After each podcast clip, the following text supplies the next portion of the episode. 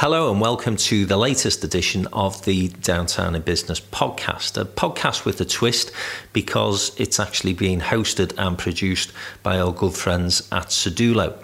Back in October, I did an initial podcast with Paul Cheetham um, talking about Boris Johnson's uh, approach to Brexit.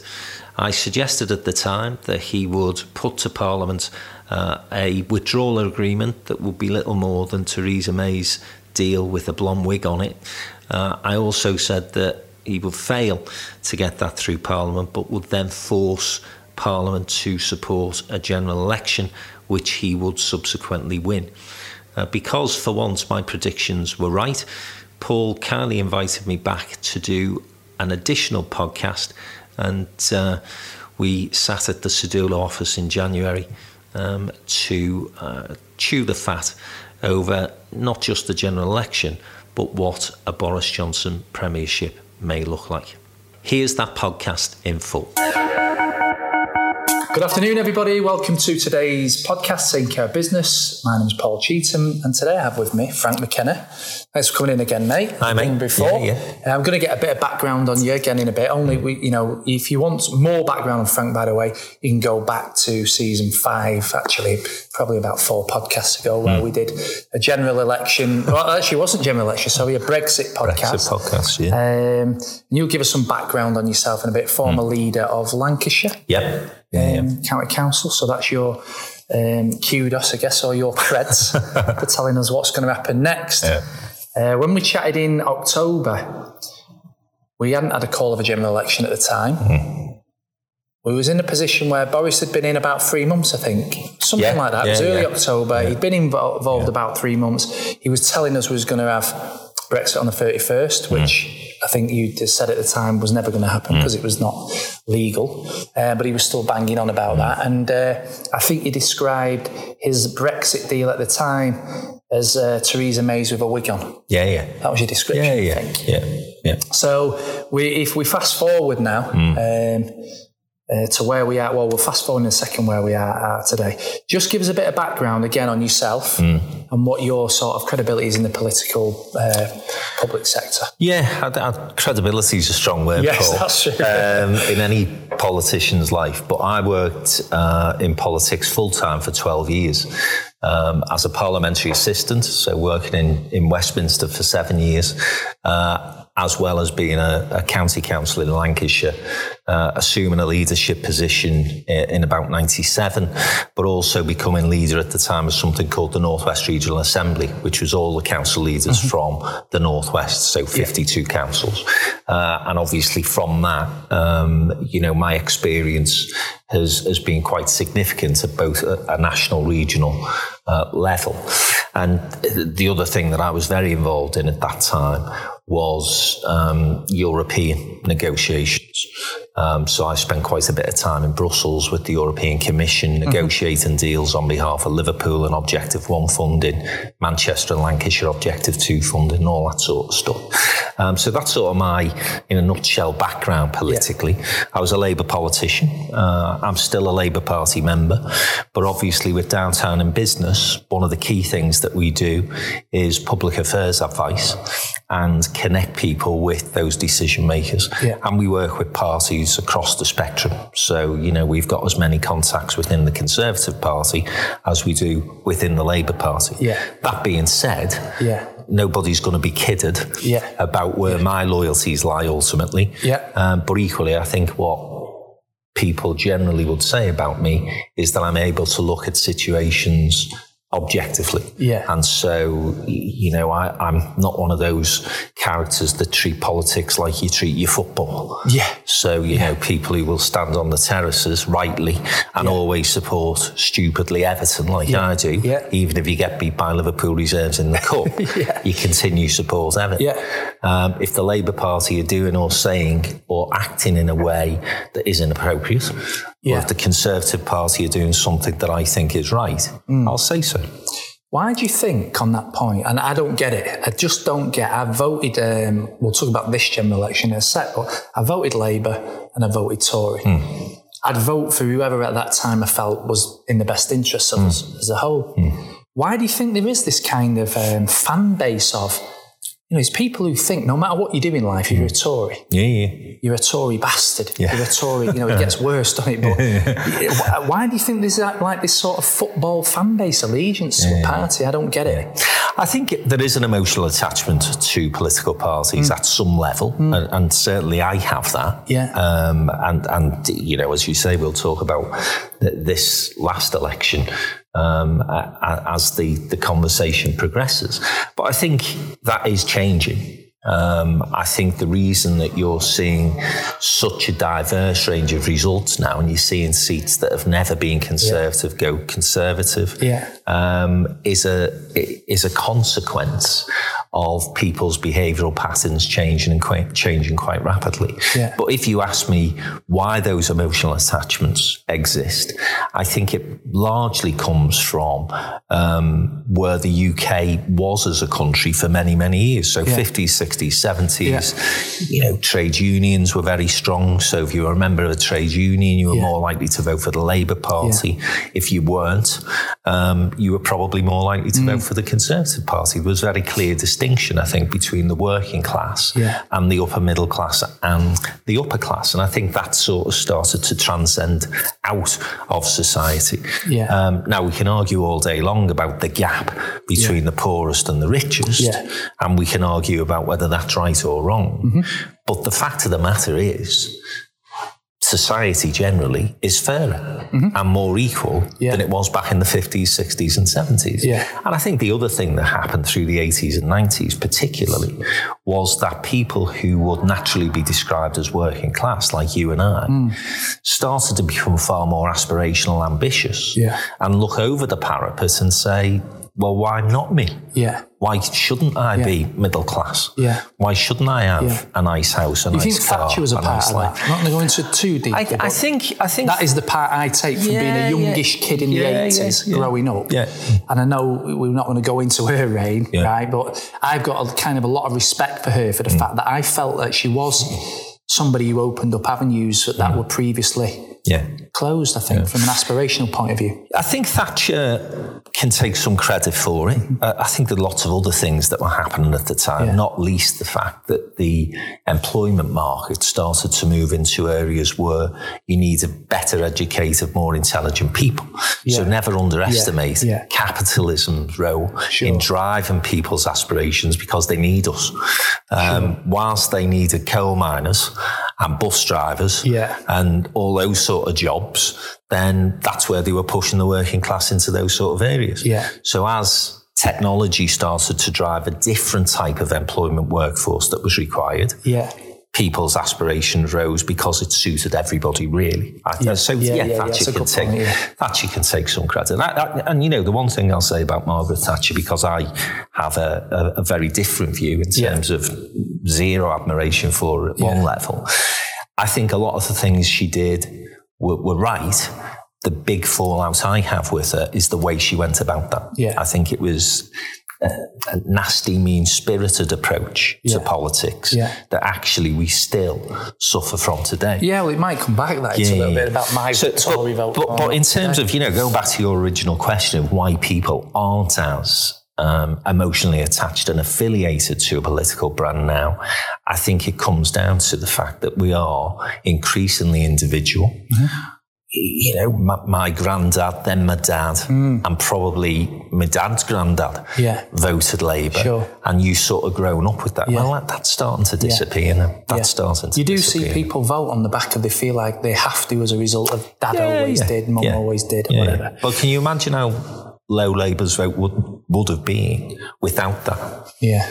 Yeah, you know, yeah. The, yeah, okay, yeah, it's the worst result since 1935. Yeah. It could have been potentially worse than yeah. that, other than people like me, yeah. who've sort of gone into it literally on the way into the ballot box. Yeah.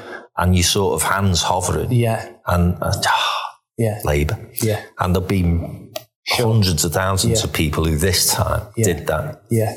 We thought, or so when we talked in October, we spoke about a general election. Mm. Now, I was a Remainer and you was a Remainer, I yeah, think. Yeah, yeah. Um, and uh, to be fair, I'm quite a staunch Remainer. You know, mm. I don't want to leave. It's, mm. as, it's as simple as that, really. Um, but we thought, I thought there'd be a general election, mm. and I was kind of hoping there'd be a general election where it was almost a second, um, second referendum. Mm. And so when it was announced, I thought, brilliant. Now we're going to see that most people don't want to leave the country, and and then Corbyn for me became un, unvotable. So yeah. we're going to talk about this general election now. Yeah, yeah. So he was unvotable. So the Tories, by the way, so just so we're clear, I didn't vote. I told, told you that before. I didn't vote. Why did I not vote the Tories? A little bit how you've maybe thought about Thatcher and mm. and the, let's say lack of heart. Yeah. yeah. I consider the Tories at the moment to be. I don't think there's a radical change from Theresa May's. Mm I'm going to come out with my manifesto and I'll bring back fox hunting. I'll, mm. you know, I'll, I'll fucking. It, it, almost seems to be how can I be as heartless as I possibly can. Mm. That's how I mm. saw Theresa May's, and I don't see Boris has moved much. Mm. So that's so for me. I either vote. I, I, I, I'll either lose that principle mm. of giving a shit about people mm. and vote Tory. This is in my head, or I don't vote them. So yeah. I decided I didn't. So that then left me with Corbyn. And um, and for me, he got it all, all wrong. I mean, mm. you'll tell me more why, but as, as, for me, the first thing that he gets wrong for me is he says he's going to spend all this money. Mm. and, and, and then he's hell bent on where he's going to get this money from. Mm. And he's going to get this money from the rich. Well, millionaires and billionaires. And every fucking tweet he sends out every day, mm. He almost sends a tweet about out if you're a millionaire or a billionaire, it's your fault. Mm. It almost got to the point where I tweeted them and said, I don't get this. This isn't the, you know, we, we have record tax receipts every year for the last 10. Mm. One thing I always say to you whenever we discuss politics is, and I like, I'm categorically telling anybody that the, the tax regime has, in my 20 odd years, has not been anywhere close to as harsh as what mm. it is now. Mm. It's harsh. Yeah. Everything's gone. Mm.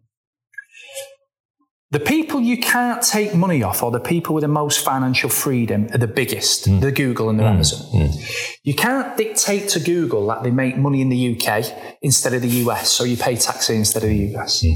So if you're going to spend that money and bank on it, you won't get it from them. Yeah. You go to the next level of person. You go to the next level of business and you tax them more. And then you go to the SMEs and you tax them more.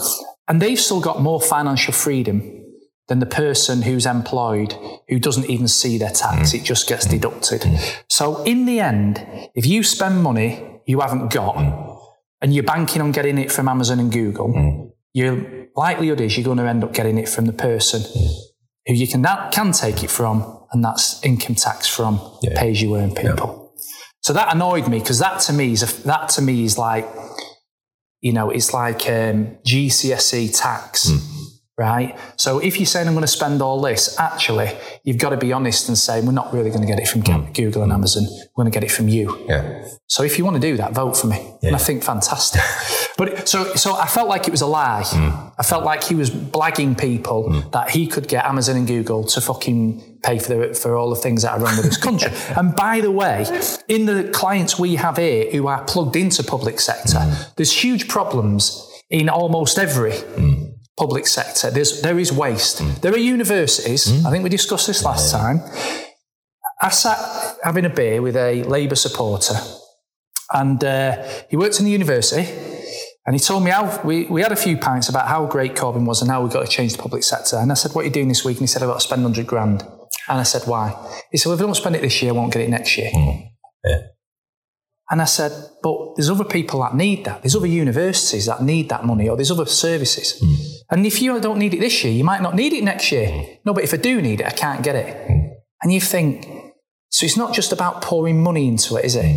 No. Corbyn's massive, thing yeah, for me yeah. was Report. pour money into it yeah. from people who you can't get money off, so I'm going to get it from the next level. And in the end, it almost became like me as somebody who, let's say, is semi successful from working class. It almost became like it's my problem, all this. You're one of the problems. And constantly, millionaires and billionaires were the problem and they're nothing to do with the problem. Mm. They're the highest taxpayers. 25% of all tax or 27% comes from 2% of the people. I think they're the stats. and he wants to get those 2% to pay more. Mm. And what you do find is the more you put pressure on them, the more they go to mm. Dubai yeah, and other areas. They move the cash. Yeah. So I didn't believe in what he was saying. I didn't believe in four day weeks. Mm. I think he's coming out with nonsense. The country's fucked if you believe what they're saying. But on the flip side, we can do this in four days a week. Now, I'm a working class lad, so I want to work. Yeah. The reality of it is, is actually most working class people, they want the Saturday morning. Yeah. They don't want to work five days a week. They want five and a half. Because that Saturday morning pays for your holiday, your kids' Christmas presents, all the little luxuries, you know, you, you, your curry on a Friday night or your meal out with your missus. Working class people want to work. And I felt like his message was working class people don't want to work. So I think Labour became the party for the not mm. working class. Mm. So that's my kind of rant. It was either vote for him or the Tories, and in the end, I voted for neither. Mm. Your opinion, talk us through the general election. Because I thought it was going to be close. Yeah, well, I didn't. Right. Uh, I enjoy the, the analysis that you've set out there, Paul, because it's not a million miles away from the reason Labour didn't achieve any degree of success and any traction during the campaign. So we go back to October. I said to you that I thought Johnson would come back with Theresa May's deal with a wig on. I said that he will try and force Parliament to vote for that, but not be able to. And I said that on the back of that, he would then attempt to put pressure on Parliament to get a general election, which, if he was successful in doing so, he would subsequently win. Mm-hmm. And all of that happened. Mm-hmm. Um, now, if you just go back to that situation, because the one party you haven't mentioned are actually the party who are wholly responsible for where we are today, mm. and that's the Liberal Democrats. Because through October, November, and the early part of December, the Conservative Party were beginning to fall apart. You had the expulsion of people like Ken Clarke, mm. Nicholas Soames, Winston Churchill's grandson, and a whole swathe of what Johnson's you would brother. see, yeah, as yeah. what you would see as being people who largely are one nation conservatives. And the Tory party was beginning to eat itself. And it appeared to me that my prediction in October was going to fall down on the back of the fact that the opposition parties, surprisingly to me, were holding it together and were denying him that opportunity of a general election. Mm-hmm. Jo Swinson, in her infinite wisdom, mm-hmm. and through, in my opinion, total arrogance, decided to break ranks. And as soon as those 15, 20 Liberal Democrats decided that they were going to support Johnson's call for a general election, there was no way in the world that the Labour Party couldn't then go along with that yeah. because they'd have been yeah. called cowards yeah. and all the rest of it. So I think if you go back, so this is where I have some sympathy with the Labour Party in that that strategy of frustrating Brexit and stopping Johnson from getting what he wanted and preventing a general election was actually beginning to work. Mm-hmm. And had we been sat here today where they continued that process through Christmas, got Johnson to January, and he's still not able to get anything through Parliament, mm-hmm. you're looking then at a second referendum, yeah. a genuine second referendum. Yeah. So yeah. the Liberal Democrats, I think for all sorts of reasons, have got an awful lot to answer for, both in terms of this election campaign and also the state of the country. If you remember that back in 2010, it was the Lib Dems that went into coalition and supported austerity, which by any economic measure has been an absolute disaster. Yeah. Fast forward to the fact that Johnson gets his way. I then said right at the outset that he was going to win. I thought he'd win by between 20 and 30 seats. Mm-hmm. I didn't think it would be as cataclysmic for the Labour Party as it's proved to be. Yeah. Then again, Paul, I didn't expect the Labour Party to come up with a shopping list of panacea promises that literally nobody on the planet believed. Yeah. And I heard a woman actually, um, the first woman that went to, to, into space, saying earlier this week that she believes that aliens live on Earth. Well, I think they've taken over the fucking Labour Party yeah. because they are on a different planet in terms terms of some of the things they're suggesting.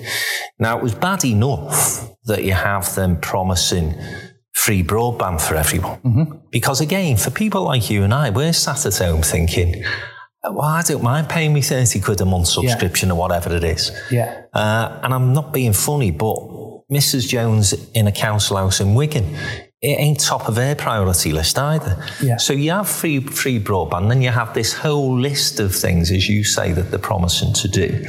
Um, big spending in education, big spending in the NHS, and of course, on their own, everybody will say, "Yeah, that's a good thing. Mm-hmm. That's a good thing. That's a good thing." Mm-hmm. The WASPI promise, yeah. which would have cost us north of 40 billion pounds, I think killed the Labour Party stone dead. I just don't think that it was credible at any level. Yeah. So even women who I know would have benefited from that policy yeah. said to me, I don't believe it. Yeah. And it comes back to what you said. Yeah. I don't believe it. Yeah. And therefore, if you think that you're just being blatantly lied to, even though the other fella, by the way, yeah, yeah. blatantly lies yeah, yeah, yeah. and gets to become Prime Minister, yeah it almost doesn't matter because yeah. those promises are that much out there that they become incredible. And I think the final nail in the coffin, if we go back to Brexit, is that the Labour Party basically didn't take a position.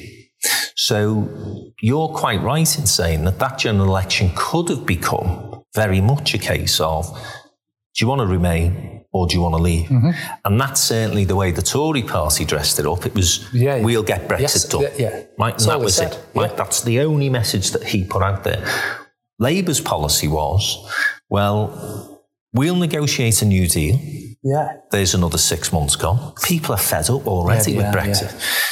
Then we'll do a second referendum, which will be our deal or remain. Then I won't say which position I support yeah. as the Prime Minister. Yeah, yeah, yeah. Well, come on. You're the Prime Minister. You've got to take a position. Yeah. You're either going to campaign for the deal that you've done or you're going to campaign for Remain. Yeah. It just didn't add up. Yeah. So, again, this bollocks that the hard left are coming up with now mm. as an excuse for Corbyn's defeat, which is, well, it was all the Remainers forcing mm. us into a position to mm. promise a second referendum. No, it was a, a wishy washy policy on Brexit because had we come out and said, we will, if we win an election, have a second referendum. Mm-hmm. And the second referendum will be Boris's deal yeah. or remain. Yeah. People would have bought into that. And yeah. by the way, as Prime Minister, Corbyn, yeah. I will campaign to remain. Yeah. But my suspicion is Corbyn was never actually comfortable with the European Union, never a Remainer, didn't yeah. campaign in the first referendum. No, no, no. no. Really? Yeah. yeah. Uh, and so I think it suited him yeah. to have that sort of very weak policy going in. Yeah. So if you add together the culmination of a very, very poor economic platform, mm which nobody really believed. Yeah. Coupled with a Brexit policy that didn't say anything to anyone, didn't satisfy Remainers like yeah. me, yeah. didn't satisfy the Leavers, of course, yeah. which he lost yeah. thousands of votes right across the country, and particularly in his heartlands. Then the worst result since 1935, he probably got away with it. Mm. It could have been even mm. worse. Mm. From a business perspective, I mean, th- there was a lot of worry. And as a business owner, what was your uh, taking your hat off of sort of your um, your, your, political hat, should I yeah. say? From a business perspective, was you worried? There was a lot of worry around here mm. because I just could see that it was just going to cascade down the level of mm. of people he could potentially get more taxes from.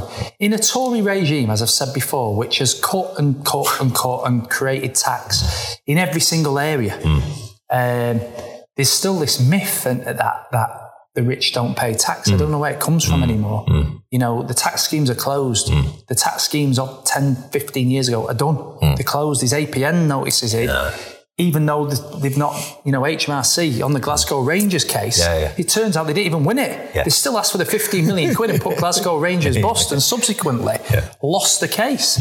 Um, that's how kind of aggressive they are in creating um, the taxes. So, yeah, from a business point of view, I was worried mm. where it went because Amazon will decide mm. what they pay in the UK. Yeah. What was your, from your business I was less worried as a business owner because I never thought Labour could get a, right. a, an overall majority. Right. So the best Labour could have hoped for Uh, and you know, my, my my head was telling me they couldn't get anywhere near the Tories, and the Tories going to win a majority. My heart was hoping that we would actually end up with a progressive mm. alliance mm. of the Labour mm. Party, the Lib Dems, and the SNP, mm. which would then force a second referendum, and Brexit mm-hmm. then would become the only thing that would yeah. have been resolved in yeah. the first 12 yeah. months. And of course, you know, whereas the Labour Party's as I say, panacea of promises, um, they couldn't have been delivered because you wouldn't have got the Lib Dems or the SNP actually yeah. uh, agreeing to, to, to get those through. So I wasn't worried at, at that level. Um, if you'd have said to me, Jeremy Corbyn's going to become prime minister with a majority such as the one that Boris mm. Johnson mm. ended up with, yeah. yeah. of course I'd have been concerned yeah. for business yeah. because it would have been a disaster. More importantly, though, Paul, because I think this is part of the problem and challenge with the narrative around business. Yeah. It's, you know, as you've just said, you know, even the Tory party doesn't speak for business now. No. Tory party's no. hammered business for the last decade. 100%. And I think part of that mm. because we talk about it as it will damage business. Well, what does that mean? Well, if you take my business, 15 staff, mm-hmm. not massive, mm-hmm. right? But the vast majority of businesses across the country are in my space. Sure. Right? It's not yeah. the Amazons, it's yeah. not the Googles, yeah. it's not the Deloittes, it's not the Bruntwoods, yeah. who are still classed as, I think Bruntwood is still classed as a medium sized company. You know, it's ridiculous, isn't it? Um, so it's small businesses like mine. And what do I do if that regime comes in of, you know, a living wage at a much higher level? Mm a much more aggressive pension contribution required from me. Mm-hmm. Um, four day week. Yeah. Um, yeah, you go through yeah, that yeah, list Of, of crap that, that the Labour Party was suggesting. And what's the impact on business? Well, the impact for me as an individual, I tell you now, Paul, is zilch. Absolutely zero. Because I've got a standard of living mm-hmm. that I will maintain. Mm-hmm because what I will do mm. is I will just start working extra hours. Yeah. And I'll just put a bit more effort and a bit more time in. But it'll mean three of my staff going. Sure. Because I'm not able yeah. to sustain and support a business with that level of contribution from me into those individuals. Yeah. And so the first step I take as a business owner is to have conversation with three of my team mm-hmm. and say, I'm awfully sorry. Mm. I can't employ you anymore. Yeah. So it's not an impact on business or the business owner. Yeah. It's an impact yeah. on those individuals who yeah. work in those businesses. It's an impact on working people.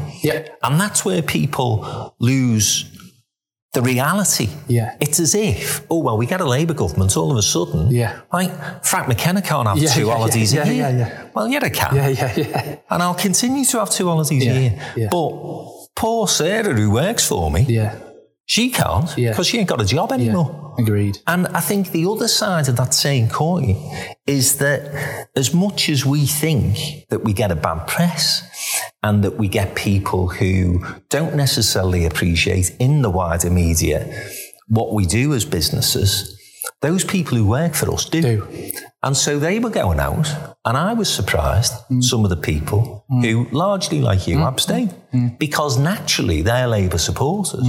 Mm. But they were thinking, this fella's putting my job at mm. risk. They weren't thinking, great, four yeah, days a week. Yeah, yeah, yeah, Great, bigger pension. No. Great. They were thinking, well, Frank ain't paying for that. Yeah.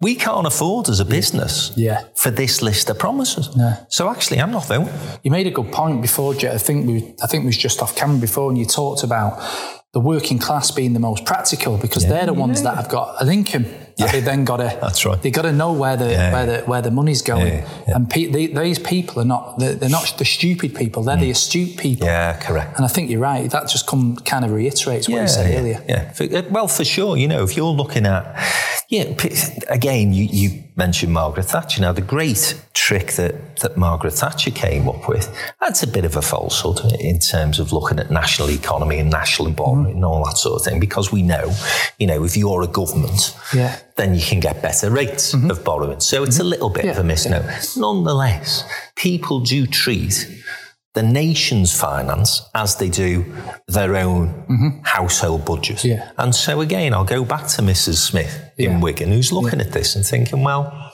you know, all this just doesn't add up because I get me 500 quid a week. Yeah. Uh, and then I've got to pay rent or mortgage, and I've got to pay me gas, I've got to pay me labor. And yeah, I'd love to do all those things. Yeah. But there's a finite amount of resource. And again, as you rightly pointed out, the Labour Party's message was very contradictory because at one level they were saying the country's on the floor, Yeah. it's absolutely buggered. Yeah. But on the other hand, it was saying, but we're going to be able to spend all this money. Yeah. Johnson's message, Yeah. you know, and again, I think we, we talk a lot about what the Labour Party did wrong, and rightly so, because actually that's where the election was lost. Yeah. But look at Boris's messages.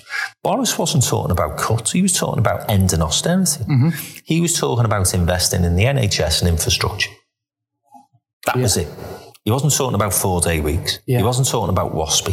He wasn't talking about giving you and I free fucking internet. Yeah. Right? He was talking about things that you could see, okay, if you invest in that, you get a return. Yeah. So if you invest in big infrastructure projects, there's a return down the line. So people get that because, again, Mm-hmm. Yeah. we're used to borrowing, aren't we? We borrow Yeah. to buy a house. Yeah. So you might not have the 250, 300 Yeah. grand in your bank, but you've bought your house, you're investing in your house, and you hope that at the end of the 20 year term, that gives you a return on your investment. Yeah. So people can see the sense in that. Yeah.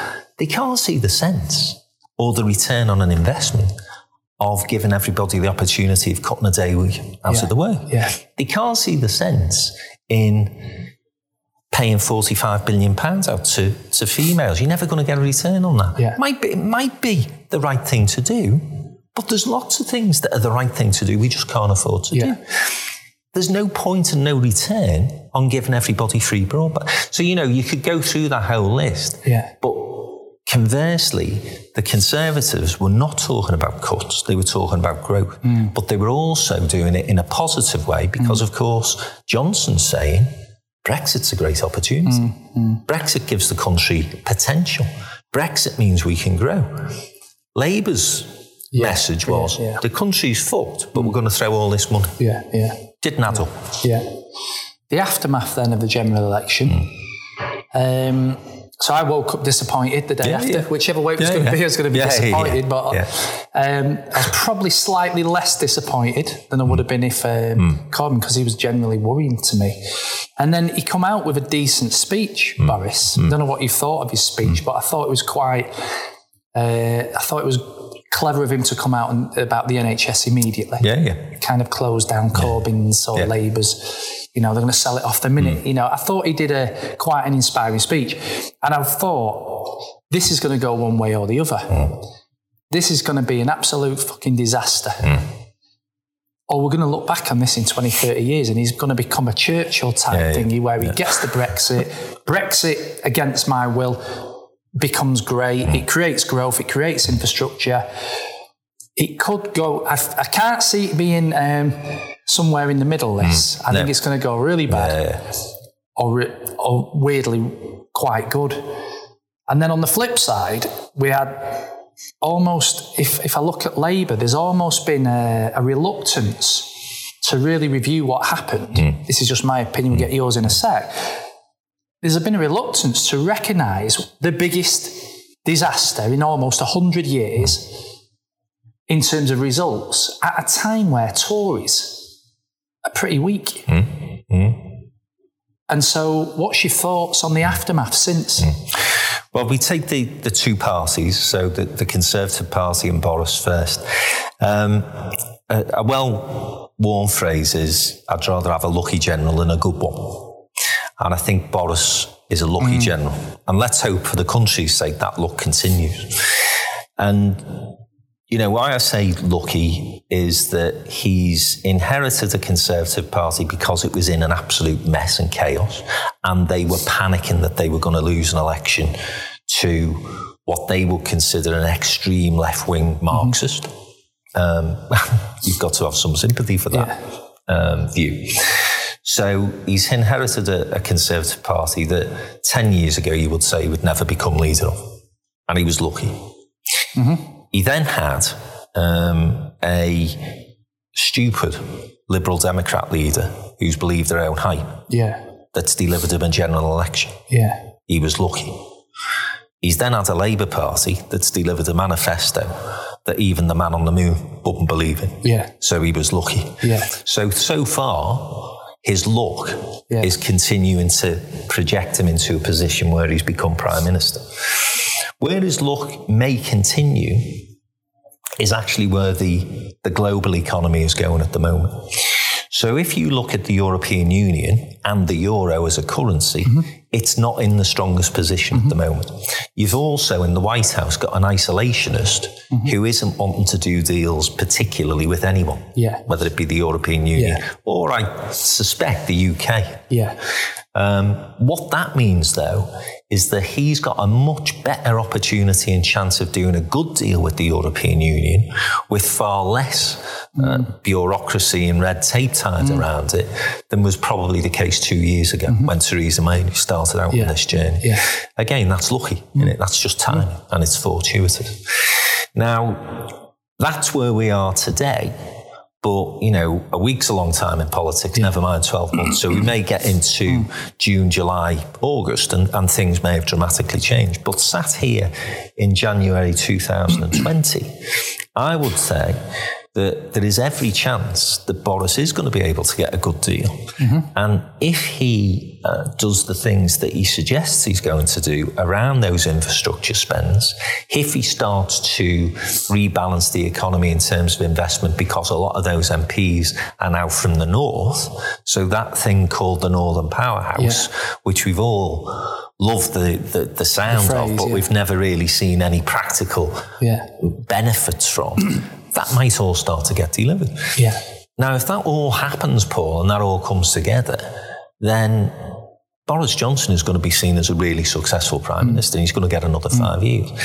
Perversely, of course, it could all go tits up. Yeah. And you could end up with the European Union becoming uh, far more isolationist, trying to look after itself and thinking, well, if we give the UK hmm. a good deal, then actually it could all fall apart because Yeah. France are agitating, Yeah. Italy's agitating, Yeah. Germany. So uh, that's all up in the air. But it, but if I was a, a betting man, I think he is going to get a reasonably good deal out of the European Union.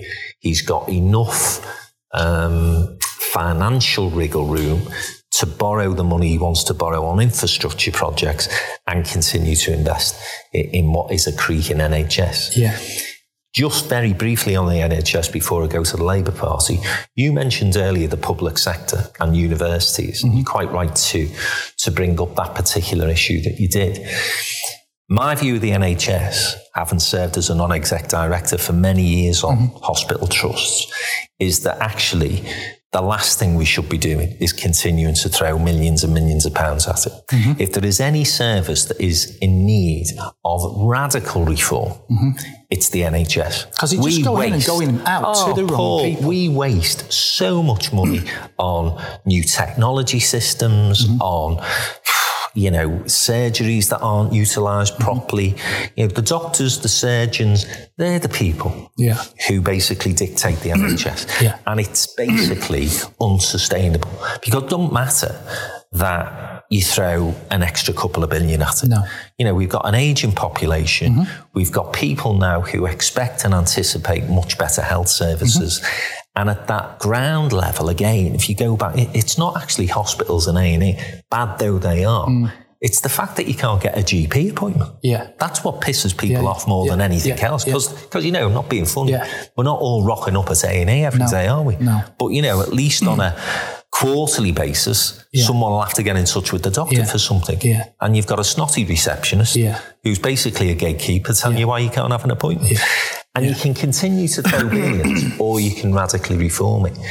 And sadly, you know, Tony Blair was the man who spotted that as a as a problem, uh, and Alan Milburn, who was the health secretary at the time, and was prevented from doing so by by Gordon Brown, Ed Balls, and that yeah. because only a Labour government actually will be able to reform the NHS yeah. without them being told Yeah, yeah. you just try and privatisation by the back door. So uh, that aside, investments in the NHS. You know, I, it I sound- spoke about this. a- We've spoke about yeah, this loads. Sounds a strange thing, Paul, Yeah. for a Labour man to Yeah. say, but I wouldn't actually be seeing that as a priority. I think infrastructure spend Yeah. and actually trying to find some rocket fuel for business and start to actually release some of those levers of, in my opinion, barriers to growth that they've introduced over the last 10 Yeah. years for business, that are what will make the economy Yeah. fly.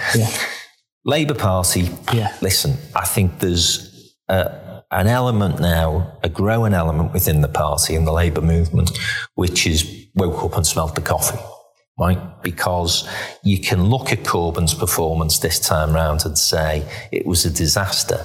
But actually, this all started back in 2010 when the Labour Party, uh, because of the trade union influence, mm-hmm. elected the wrong brother. Mm-hmm. Right, so Ed got it over David. Yeah. And Ed Miliband's policies started to take Labour in a leftward direction. And worse than that, basically totally dissed a 13 year Labour administration.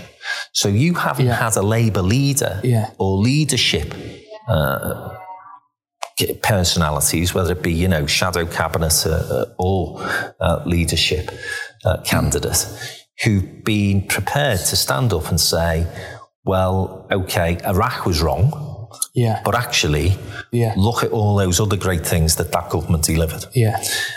And in the absence of that, you've basically got mm. the Tories saying Labour governments are crap, Yeah. and the Labour Party saying Yes. Labour Yeah, yeah, governments yeah. are crap. Yeah. And that started with Ed Miliband. and, you know, supported by people like Len McCluskey in the trade union movement. You then end up with this bizarre scenario where Corbyn gets elected and the party is infiltrated by people who are no more Labour than I am Tory. Yeah. And that's where the party has, has basically become toxic and poisonous. Ultimately, though, trade unions are, in the end, pragmatic. And were in 87, they decided, sorry, 83, they ended up with a, a huge uh, defeat when Michael Foot was leader, although in comparison to this Yeah, one, yeah. that wasn't a bad result.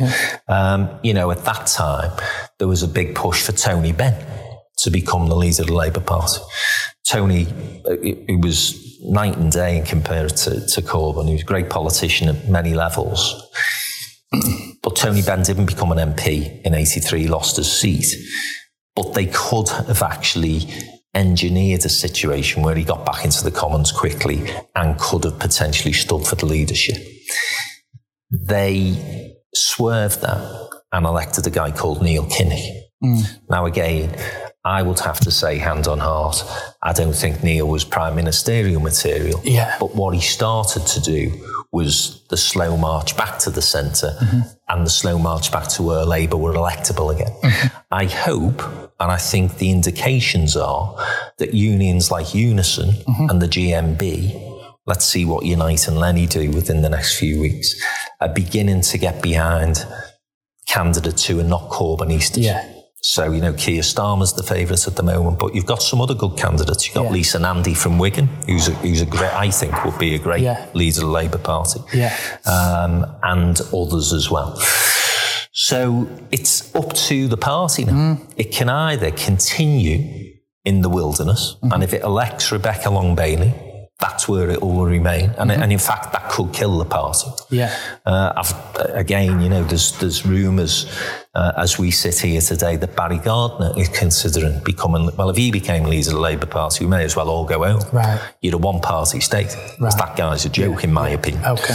Um, but if we elected somebody like Keir Starmer or Lisa Nandy uh, or one of those people who are not attached to that um, narrative of Corbyn, then that's where the party can start to come back. Yeah. And the final point I'll make on this, Paul, is, is that we assume that because the defeat was so heavy, Labour is out of power for a generation, another decade. Mm-hmm. But I'll go back to what you said. Boris Johnson's premiership might be the best thing since sliced bread, but it could be a disaster. Yeah. And as we've said, people aren't attached to a political party anymore. So mm-hmm. just because on December the 12th, 2019, mm-hmm. millions of people voted Conservative doesn't mean to say that in October 2024, Yeah. they'll do the same. Yeah. If he's not doing his job, or the Tory party aren't delivering on their promises, mm-hmm. then if Labour elect somebody who is credible, they've got every chance of getting back into power. Yeah. If they don't do that, they are dead in the water. Yeah. If you look at obviously the left and the right, I think people are getting disillusioned with politics. Well, I am anyway, and um, and that's why I didn't vote because the truth is nine times out of ten, we were talking about actually some business stuff before. Investors got an opinion, founders got an opinion. The truth will be somewhere in the middle. Mm. That's kind of where it is, if you ask me, in politics. And I wonder whether there's ever been a better time for a new party to come along that shows the heart maybe the Tories are not, and is quite not as um, farcical, you know, magical making up hmm. stuff as far as what Labour have become, and come through the middle, hmm. a party for the people. Hmm. That say things like, for example, because on the NHS, I'm fully with you. You know, I'm on the board of an online pharmacy. The digital technology we've got just solves a lot of problems and saves a lot of money for the NHS. But if it saves the money from the NHS, it means it's not going out to someone. Hmm. So you end up then creating this. Well, hold on a minute here. If, if they start rationalising or whatever the correct word is of the NHS, it's gonna I'm gonna fucking lose out because I'm taking from it. It's a bit like, and I always say this when people moan about politics, you can't get people to change their mind in it hmm. really. Hmm. So I go to Uber me hmm. because it's a better it's a better yeah, option. yeah. What happens with Uber is they come in and offer a better facility, a better service, embracing technology. And who kicks off about that? The consumer doesn't kick off, it embraces it. What kicks off is the, the lazy party, if you like, of, say, London taxi drivers, Yeah, yeah, yeah. who will then go, well, we're going to fucking block London. Yeah, yeah. We're going to rally against this. We're going to be effective, unionise Yeah, yeah. against this. And all of a sudden, it's just wrong because it's wrong. Mm. No, it's wrong because it takes money out of your pocket because mm. somebody's doing it more efficiently. Mm. And I feel like that's a great example, non political, of where the public sector gets. So for me, it's like, where's the party saying what the Tories have done here, here, and here mm. is really is decent. Mm. And what, but, but this, this, and this could be better. Mm. And the NHS is a mess. So I'm going to do this, this, and this. Actually, it doesn't need any money. We just think it needs streamlining, it needs rationalising, it needs bringing into 2020 rather than being, you know, hmm. ringing your doctors at eight o'clock in the morning like it did in 1960. yeah. Coming back to it, it's the same fucking. Yeah. Nothing's moved on in six. The rest of the world's moved on, yeah. and our NHS taking the people out of the NHS. Hmm. and We're not talking about them. Hmm. We're talking about the systems haven't moved on. No. That's why we are in the mess we're in, if you ask me. So for me, where's the party of the people hmm. that just says it as it is, hmm. rather than trying to score votes on the left, hmm. score votes on the right, blue, red? You know, for me, why is there not like this ability of a party to upstart and ignite and be? I mean, you would, I think, like the Labour Party to take that position, wouldn't you, in the fucking centre, Yeah, of yeah, people? yeah. But let's say they don't, hmm. because the only person in my lifetime who did that won, and that was Tony Blair. And if you ask a real Labourite, that, they think he's a Tory. They hate him, don't they? They do. A lot of Labour people who, who are staunch Labour, hmm. they don't even see Tony Blair as hmm. one of theirs.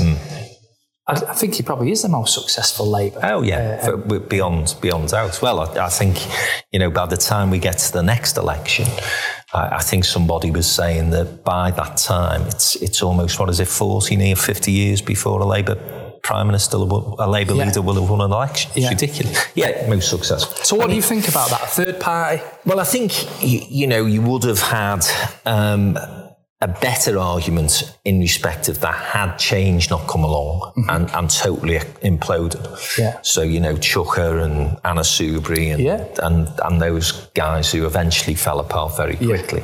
Um, now I actually think that there is room for a different type of politics, and it may emerge. With a new Labour Party, I'm not saying new Labour, I'll come back to why I'm not saying new Labour in a moment. If we eventually see Rebecca Long Bailey being elected as party leader, because I think then the Parliamentary Labour Party, Yeah. which is still largely moderates, as we've described Yes, today, um, will then say enough is enough uh, and start to look at ways and maybe Yeah. becoming a bit more uh, detached from the traditional Labour Party and Labour movement. And actually, because you've got four or five years to do this now, you can start to have conversations with trade unions and, Yeah. and potential financial backers. Because the big thing that you need in politics is cash. Yeah. You know, and that's why you've got Trump as president of the United States. Yeah. Yeah. So a new party could potentially emerge if the Labour Party makes the wrong choice for leader. Um, but the one thing I would say, I, I, think, listen, I, Tony Blair for me is the best prime minister yeah. in my lifetime. Yeah. And, and I will say that without hesitation. I will equally say, Paul, I didn't support the war. Mm-hmm. But it's like all of us make mistakes. Mm-hmm. But you don't say, well, you made that one mistake. Yeah, yeah, so, all these other good things you did, we're going to forget about them and put them in a bin mm-hmm. and kick them into touch. Mm. So I'm not going to list all the great things that Labour government did because there were too many. Mm-hmm. It was an incredible performance from any government, and we enjoyed a period of economic prosperity mm-hmm. and growth longer than any other government, yeah. Tory or Labour. Yeah. So Tony Blair, for me, and I have to say Gordon as Chancellor, were, were great, great leaders. Um, but I don't think that in 2024 you can present the same sort of manifesto and proposal that Tony Blair did in 1997 because the world has moved yeah. on. And I think some of the things that Lisa and Keir are saying in respect of people's views and society's views, not just around business, but around the big issues of climate change and about things like animal welfare mm-hmm. and whether actually, you know, we're looking after ourselves properly as yeah. a planet. I think they are Petflix. all. Yeah, Petflix. but we are looking at things yeah. differently. And the younger generation, I think, are far more acutely aware of those global challenges. Yeah. So, you know, Tony Blair wouldn't have stood on a platform saying, we've got to hit our climate change targets by yeah. such, you know, so I think those issues are going to become more to the fore. And equally, I think business in 2020 is far more conscious of its responsibilities to its workforce, to its talent. Yeah. Now, yes, again, yeah. I'm not saying yeah. or pretending that that's because we're all fucking lovey-dovey business mm. owners and, you know, we want everybody to be dead happy and smiley, clappy mm. people when mm. they come into the mm. office. We do that for an economic purpose. Yeah. I've got good, talented people who work for me. Yeah. I want to keep them. Yeah. So if that means yeah. that I've got to be more, yeah. more flexible in my yeah. management, my approach, but then wider than that, and listen, Sedulo do a great job in this space, but loads of businesses that downtown mm. work with do so we put a lot back into the community. Yeah. You know, you think yeah. of the amount of cash yeah. that is raised through initiatives that you undertake yeah. for whether it be charities, whether it be kids, whether it be the home, you know, and lots and lots of businesses get involved in that now. So I think a political party that combines economic common sense approach yeah. to an agenda that says to business, we want you to make a profit, mm. but equally, we want to see some responsibility from mm. you guys mm. in terms of the community that you operate in. And we want to see you putting mm. stuff back and looking after your workforce. Yeah. That's all great to me. Yeah. It's not New Labour Mark II. Yeah. It's a different type of progressive mm. politics. Agreed. And with you, I think that would win. If the Conservative Party adopts a very hard line, not just in terms of its Brexit approach, but in terms of going back to Thatcher mm. and becoming a Thatcher Mark II, mm. I think the wheels will fall off. Mm-hmm. Now, my suspicion is that Dominic Cummings, who is Boris's key advisor, knows that to be the case as well. Yeah.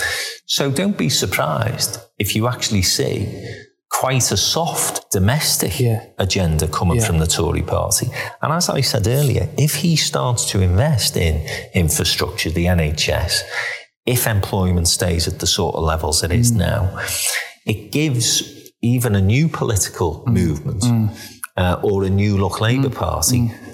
Very little wriggle room. Sure. So that would be a longer term yeah. strategy. But yeah. they've got to start somewhere. And like yeah. you, Paul, I hope that, you know, the party, the Labour Party, becomes more electable again because the last thing any democracy needs is a one party yeah, state. And at the moment, listen, I'm not being funny. If I was Boris Johnson, would you be having any sleepless nights? No. You're facing that clown of Prime Minister's questions. Yeah. He's got what the the, the worst result in near hundred years he's throwing things out and you, just bat them. Yeah, yeah, yeah. And you've yeah, got an army yeah. behind you yeah, yeah, yeah. of people who think you're the greatest thing since sliced bread. Yeah. So Boris is at this moment in time, talk about honeymoon period. Yeah, yeah. He's lapping it up. Yeah.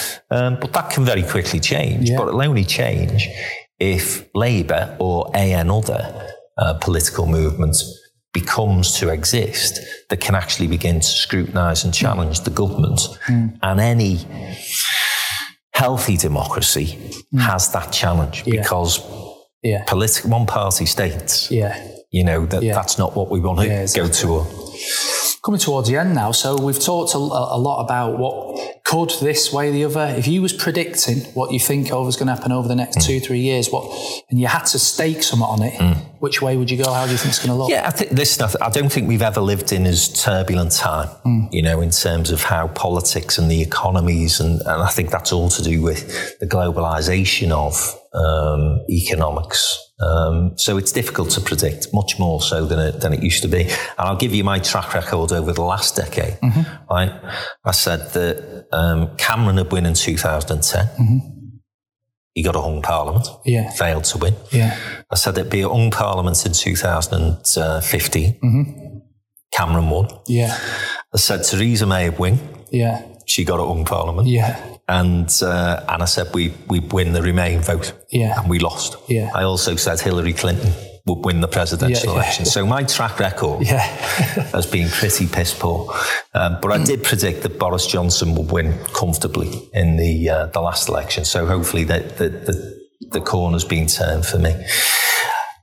I, with a heavy heart, have to say that I think Boris Johnson will deliver a decent Brexit. Mm-hmm. I think he's got enough economic um, flexibility to invest in some of those projects that he spoke about, and mm-hmm. there'll be a huge pressure on him to do so yeah. from all those people yeah. who've just become MPs who want to stay MPs.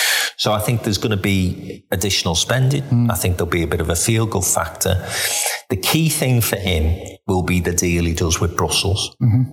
And if that goes right, then he's on for a fair yeah. Wind, yeah. isn't he, over the next three, four, yeah. five years? Yeah. Um, but it does all hinge on that because if that deal goes horribly wrong and we do become very isolated from our biggest trading block and it gets really hard for us to trade and export and input and all that sort of thing, that's where the, the wheels could come off from. But if I was a betting man, Paul, then I would say he's gonna he's a pragmatist and the people around him are pragmatic. He could tell that from his campaign. Mm, mm. You know, Rees-Mogg makes one mistake, he's off the stage. Yeah, yeah, you didn't see him for seven weeks. You know, the, the Welsh cabinet secretary yeah. got caught up in some sort of scandal, off the stage. Yeah. Go. You know, it was all about Boris in his, you know, yellow jacket, yeah. top hat, you know. Getting out and it's a total opposite sites. of Corbyn, isn't yeah, it? And, and so. I think Diane Abbott, obviously, what she gets is not what you know. It's it's boring, it's ridiculous. But having said that, he's kind of got this stubbornness where mm. they make a gaffe. Mm everybody, and then he keeps sending them out yeah. to make gaffe yeah, after gaffe yeah, after gaffe, and, and, and, Boris did completely the opposite. Yeah, yeah. Listen, as I say, the team around uh, the Tory party campaign this time around, I thought were, were superb. After saying we could maybe talk about that another time, mm. but they did a great job. Um, so my suspicion is that, and from the country's sake, this is great, and from a business perspective, I think he'll be in a he'll be in a, a good place by the time we get to the next election, I think he'll do a reasonably good job. I think the economy will bounce along. We're due a recession of sorts. Yeah. But how bad that mm. recession is going to mm. be is, mm. is up to mm. is open to question. Yeah. And of course, what happens in America yeah. in November is going to yeah. be crucial as well because if Trump gets re-elected, yeah. then I would again, you know, it's not my politics, but from a business perspective, that's probably going to be a good thing. Mm. Yeah mm. because he'll just carry on with this laissez-faire approach. Yeah. And the more government stays out of business in the States, seems to me, the better that country yeah, does. Yeah, yeah. Because they're booming, aren't they? Yeah. So I think we're in for a reasonably a reasonably good period of time economically and in, in terms of business. In terms of where the Labour Party goes, I am increasingly confident that they are going to avoid the abyss mm-hmm. and avoid destroying the party by electing a continuation of Corbyn candidate. And I think we'll end up probably with Keir Starmer. Although, as I say, my preferred personal preference will yeah. probably be Lisa Nandy. Yeah. Not least because I think it's time the Labour Party had a female yes. leader. Yeah, yeah, yeah. Uh, and Lisa's got an awful lot of common sense uh, policies that she's been articulating over the past few weeks. So I think the Labour Party will start to return to some semblance of normality. Um, but I think they may find because of Boris Johnson's success, mm. they'll still be yeah. in opposition yeah. for some considerable time. Yeah. Appreciate that, mate. Okay, mate. We'll, uh, we'll do it again and see whether it comes through or not. And, and it's, it's good that, you know, what we do before these these podcasts, obviously, is we give each other a call beforehand and yeah. saying, what are you wearing? exactly. Matching clothes. Matching clothes. Good to All see right, you. Thank you for coming you. in. Cheers, Take care. Cheers. See you later.